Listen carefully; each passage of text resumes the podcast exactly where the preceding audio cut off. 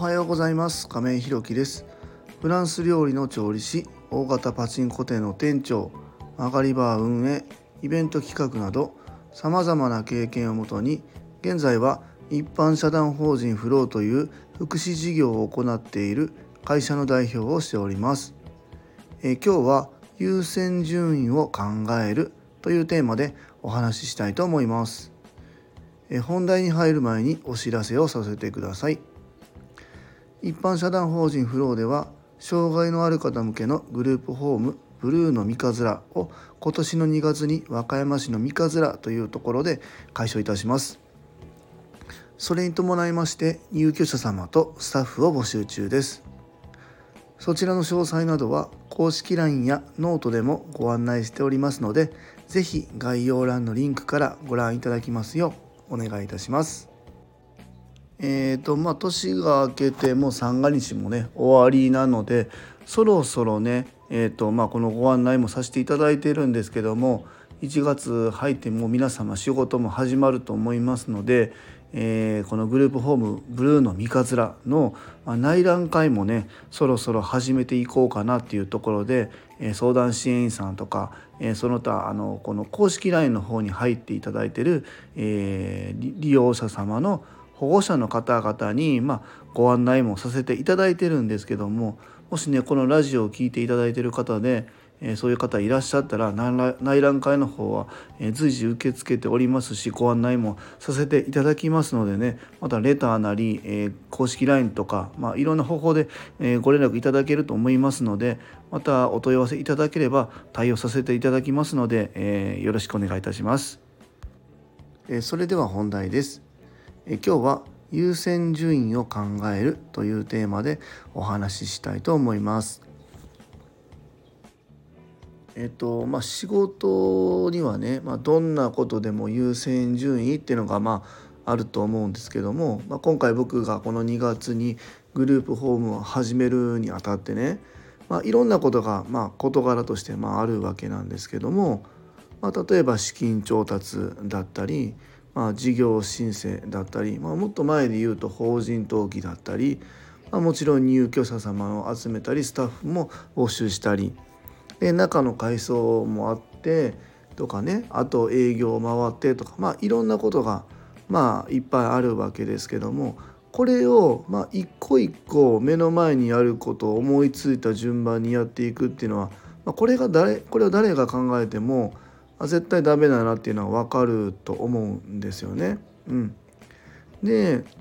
これってまあみんな分かってても頭では分かってても現実的にはもしかしたらできてないのかなっていうのがちょっとあってまあ仕事を僕がこう誰かに振る時なんかでもこの辺でね、まあ、もちろん僕は、えー、思いついた順というか、えーと依頼したいなと思ったタイミングでもちろん内容を振るんですけどもこれを受け手が優先順位をどうつけてどういうふうにこなしていくかっていうのももちろんこれを、えーと、想定して頼まないといけないというふうには、まあ、思ってるんですけどもそもそも相手がこの優先順位の付け方を、えー、きちんとできているのかっていうところは、まあ、把握しないといけないなというふうに思うんです。でもちろんまあ聞いてくださってる皆さんもしかしたらねこの優先順位の付け方っていうのはあのご存知かなっていうふうに思うんですけどもちょっと改めてねここでまたあのお話できたらなというふうに思うんですけどもまあ僕の中で優先順位っていうのは、えー、4つに分けててまああのよくねあの前の会社なんかでもよくにその優先順位をちゃんとつけて仕事やってるかっていうのをまあよく言うんです、まあ、期日が決まってる仕事に対して、えー、ABCD の4つに分けて、えー、まあ縦横のね、えー、XY 軸みたいなああいうのを作って、えー、これが今 ABCD のどこに入ってるかっていうのをきちんと把握した上で A から D に向けて仕事をやっていかないといけないよっていうふうに話をしててえっ、ー、と、えー、まず A がですねえー、急ぎかつ重要度が高い。映画ですね。急ぎかつ重要度が高い。続いて B が急ぎじゃないけど重要度が高い。B が急ぎじゃないけど重要が高い。C が急ぎだけど重要度は低い。C が急ぎだけど重要度は低い。で最後 D が急ぎじゃないし重要性も低い重要度が低いっていうこの4つに分けられると思うんです。でもちろん急ぎかつ重要度が高いっていうのはもう緊急性が高くてかなり重要度も高いのでこれまず真っ先に片付けないといけないですよね。うん、でその次が急ぎじゃないけど重要度が高い。これ必ずやらないといけない。例えば2ヶ月後に申請しないといけないけど今からしなくても大丈夫っていうのはこれ後回しだけど必ずこの期日にはやらないといけないっていうところ。で次急ぎだけど重要度は低い。これちょっと難しいんですけどえーと、例えばこう取引先から電話にかかってきたことに対して受けてこれに返事をするっていうのはこれ急ぎだけど自由度は低いと。まあ内容によると思うんですけどね。こういうのがあって最後に急ぎじゃないし重要度も低い。これはあったらいいなって思うけどこれ今なくても十分やっていけるんだから後々にはやろうっていうことを、えー、これを D というふうにするっていうのを僕の中でもこう毎日こう毎日というか仕事は全部これに分けて振り分けていつも仕事はこなしていくようにしてるんです。でね、えー、これって日々こう ABCD がこう入れ替わりながらやっていくんですけどまあとはいえねこの D っていうのってずっとこれ D に置いとくわけにもいかないんでここにも期日を決めて必ず仕事としてこなしていく。っていうのをやっていかないといけないなというふうに思いますしこれが本当に D なのか C なのかっていうところも含めて日々こう仕事の棚卸しっていうのはやっていく必要があるかなっていうふうに思います。この ABCD この仕事を一個一個ねここに分けていくっていうのは本当に重要だなというふうに思ってます。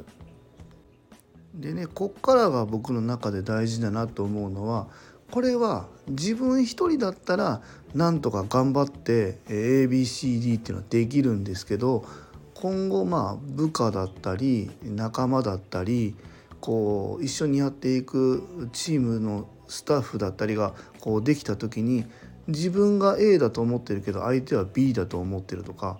自分は D だと思ってるけど相手は A だと思ってるみたいなことっていうのはやってれば絶対に出てくるんですよね。まあ、極端なところはもしかしたらないかも分かんないですけどまあありえる話だと思うんです。でここをねあのしっかりすり合わせていくっていうのが今後チームとして動いていく上では重要なことで自分一人で仕事っていうのは全部動いてるわけではないので ABCD っていうのをチームメンバーで、えー、共有して同じ認識で持っていくっていうのが重要だなというふうに思っててここの会話っていうのを、えー、きちんと丁寧に、えー、伝えておかないと自分が A だと思ってるのにあそれ C だと思ってました、まあ、A とか C で会話はしないけど、えー、急ぎじゃないと思ってましたとか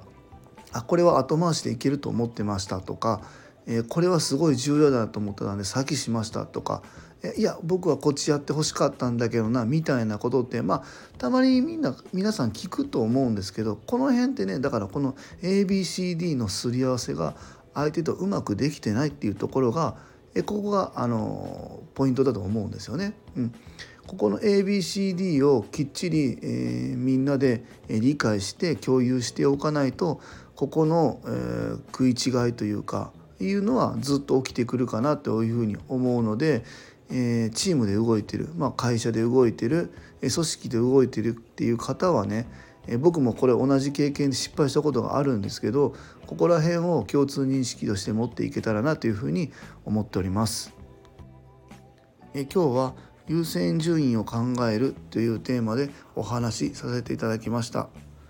え最後までお聴きくださりありがとうございます。次回の放送もよろしくお願いいたします。今日も素敵な一日をお過ごしください。一般社団法人フローの亀井宏樹でした。